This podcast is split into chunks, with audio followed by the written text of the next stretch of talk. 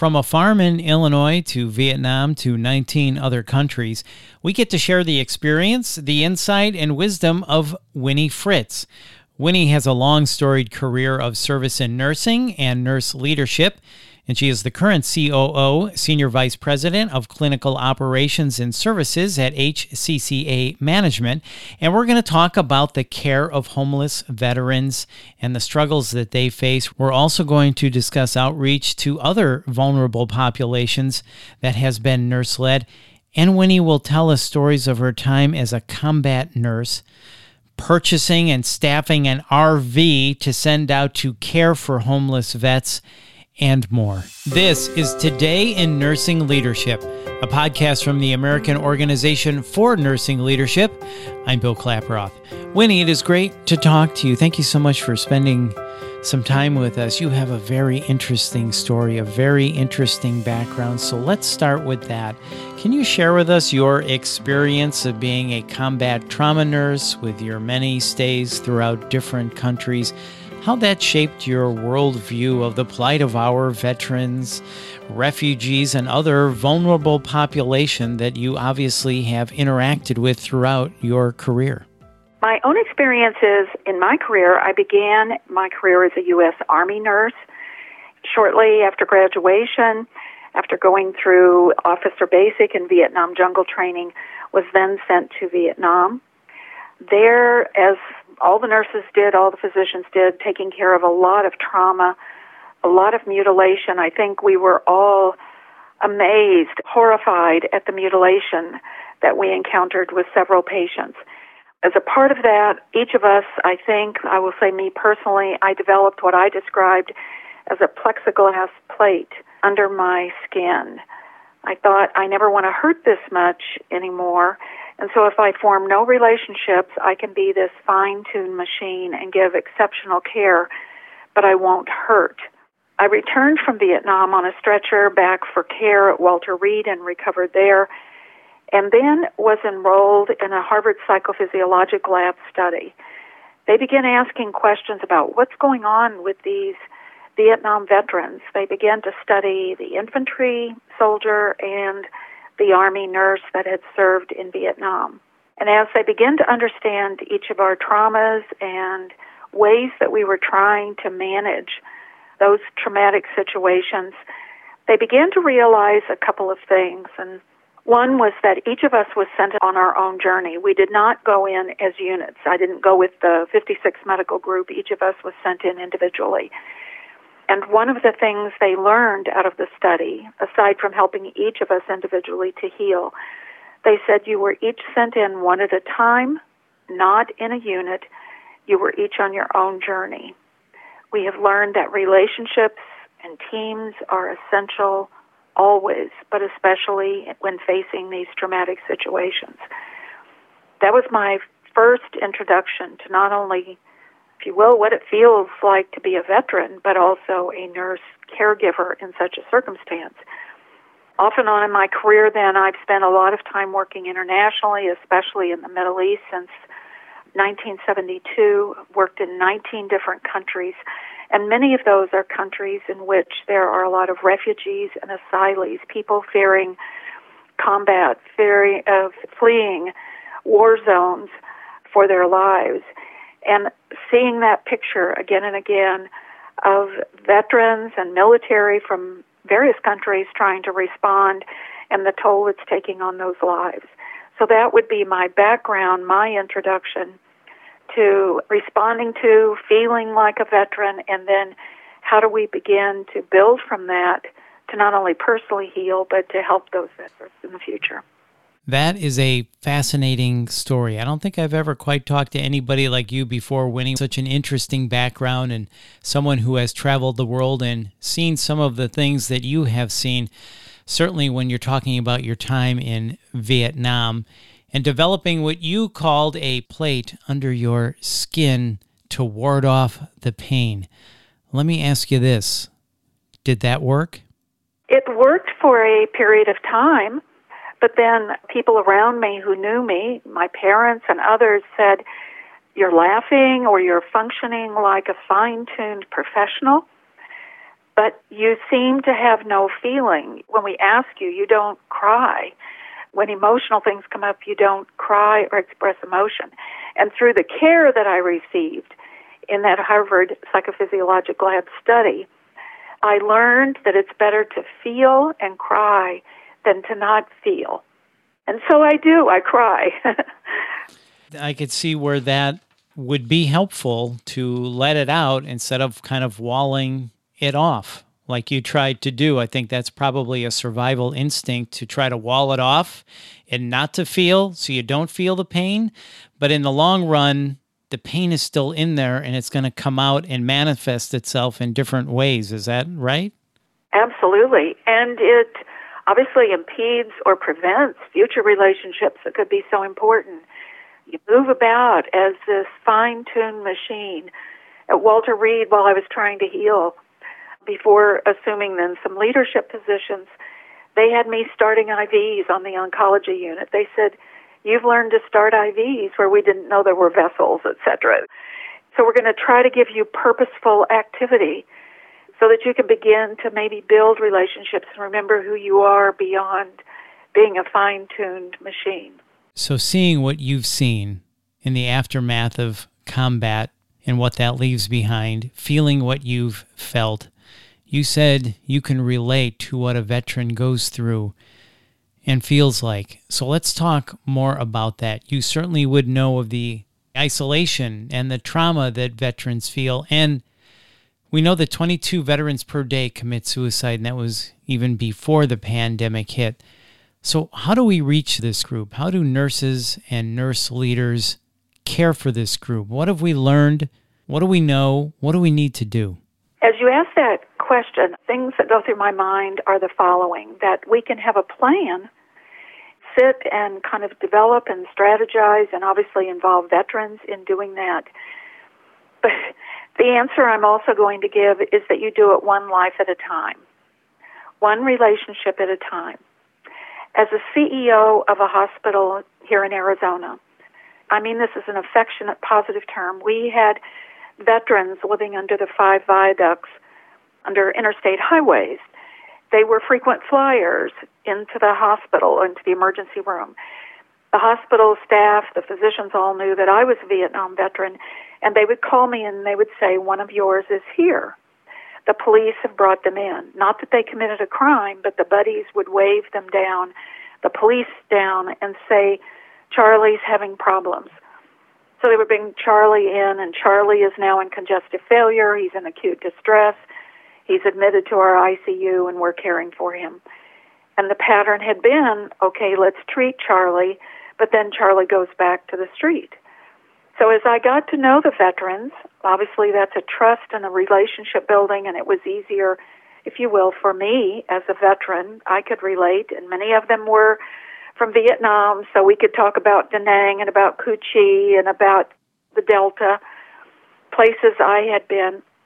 One of the things I did was to get a used RV we staffed it with a nurse practitioner and an EMT and said, Your job every day is to do nothing but go to the five viaducts, make sure Charlie takes his Lasix so that he pees and doesn't come in in congestive failure, make sure Sam, who is a diabetic, is getting his blood sugar checked and is maintaining some control so that in a couple of months we're not dealing with peripheral vascular disease and maybe an amputation and I always want four rooms Motel 6 on Frontage Road so that if somebody is injured or very ill, that we can discharge them there and, and stabilize them a bit with 24 hour, let's say, LPN or CNA care before they go back to their buddies on the street.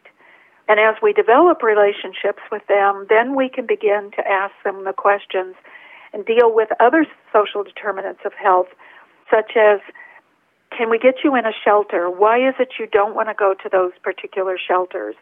What are the other issues we can do to help the quality of your life? But first, we've got to keep them out of the ICU. Such a great story, Winnie, about identifying a need and then coming up with an idea to take care of that need.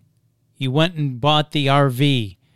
You got the EMT, you got the nurse practitioner, you had it drive around to the five viaducts, you got the rooms at the Motel 6. An incredible story about bringing care to the people. That is devotion and dedication. And that gets me thinking you brought care to the people. In this country, we always go to the healthcare institution. Should we be thinking about bringing care to the people instead of them coming to us? Yes, very definitely. I think we've had some practice doing that with the pandemic. It's taught us much more about how to get care, even virtually through consultations and so forth, telehealth and such but I think we have more examples to put into place.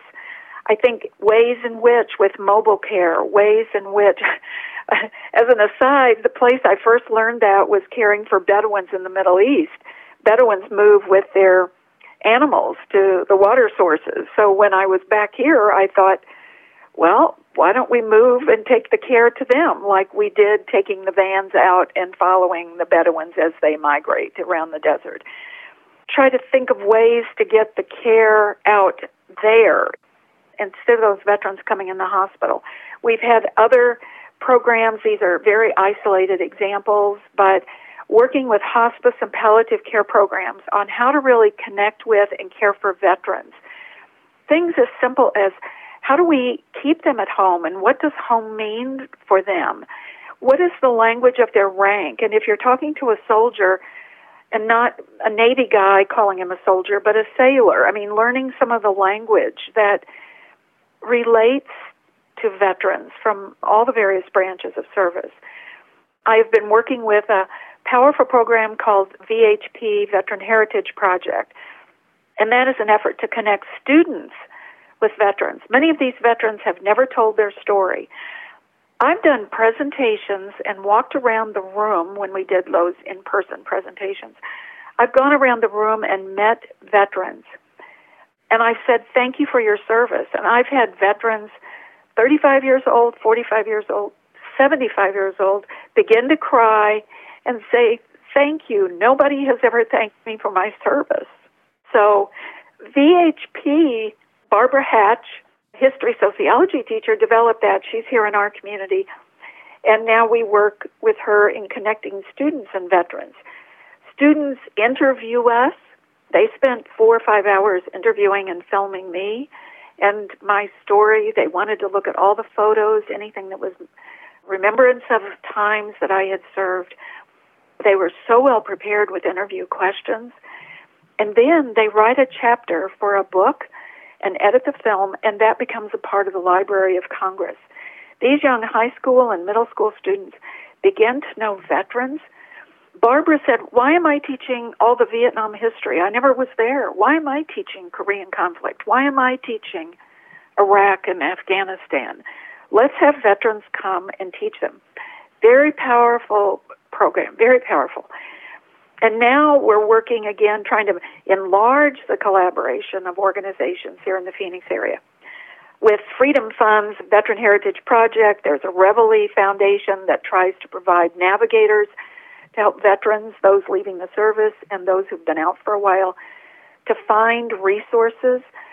We're trying to develop a virtual and an online system of kind of a 1 800 I need help I need housing. I need food. I need health care. My kid is autistic. I don't know what to do.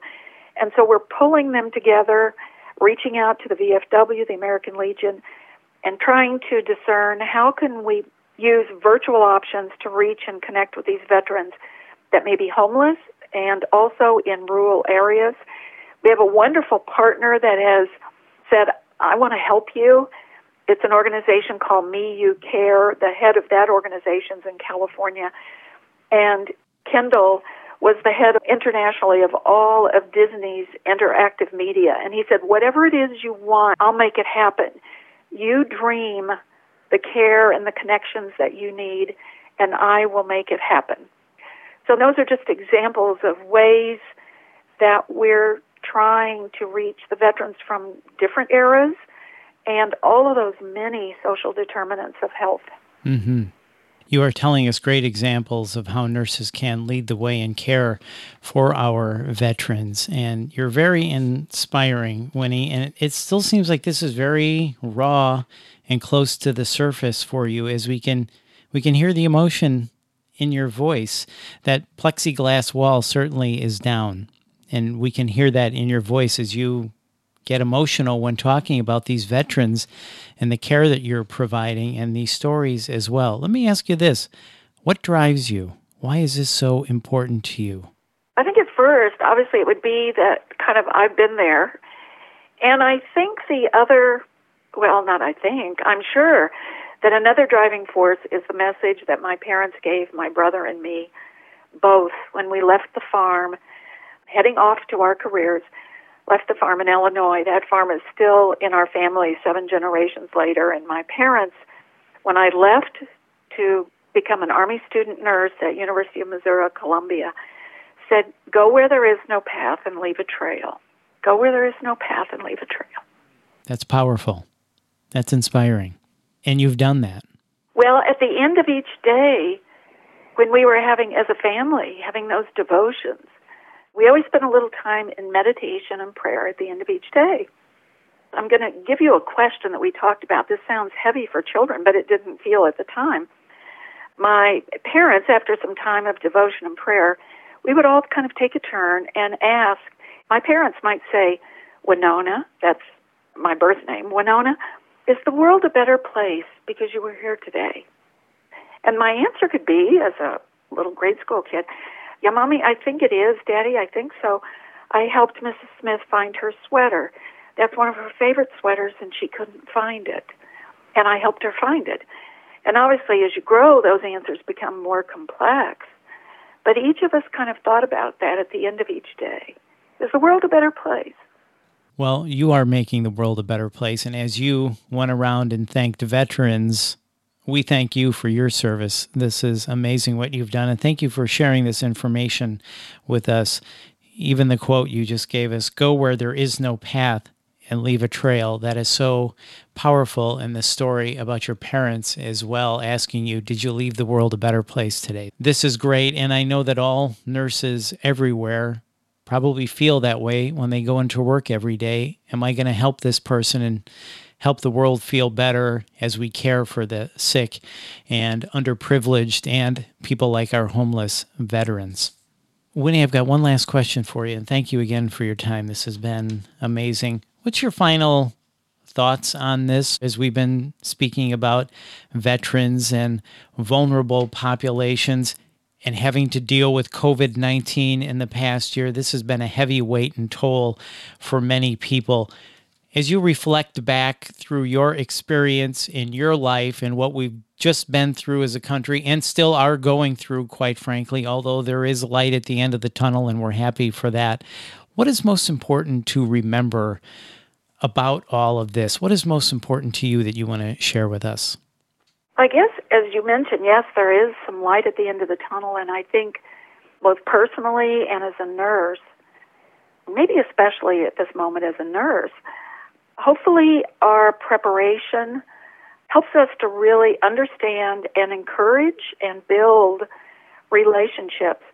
In my school of nursing back there at Mizzou, University of Missouri, they focused a lot on collaborating and critical thinking.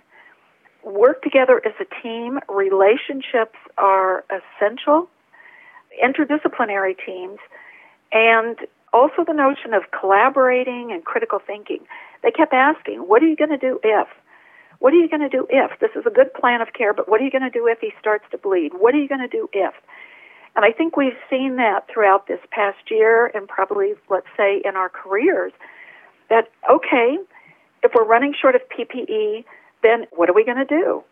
Let's see, maybe we could run the lines outside the room, and then it would be easier for us to save PPE if we begin to move some equipment outside of the room with some leads that go into the patient, how are we going to use virtual? It's the idea of, okay, what are you going to do if? The punting and the innovation that probably as nurses we've been called upon to do many times in our careers, and probably times three in this past year. But not only for our patients do we know that we want to bond with them and develop relationships, we want them to know that we care, but I think we also need to remind each other that that's important for our own relationships at work. I have a colleague, Sue Scott, back at University of Missouri. She is Dr. Sue Scott, and she has written and studied a lot about resilience and about second victim phenomena. And clearly, it's one of those being sure we look at each other and say, Are you doing okay? Is there anything I can do for you right now that we need to also remember, if you will, to take care of each other?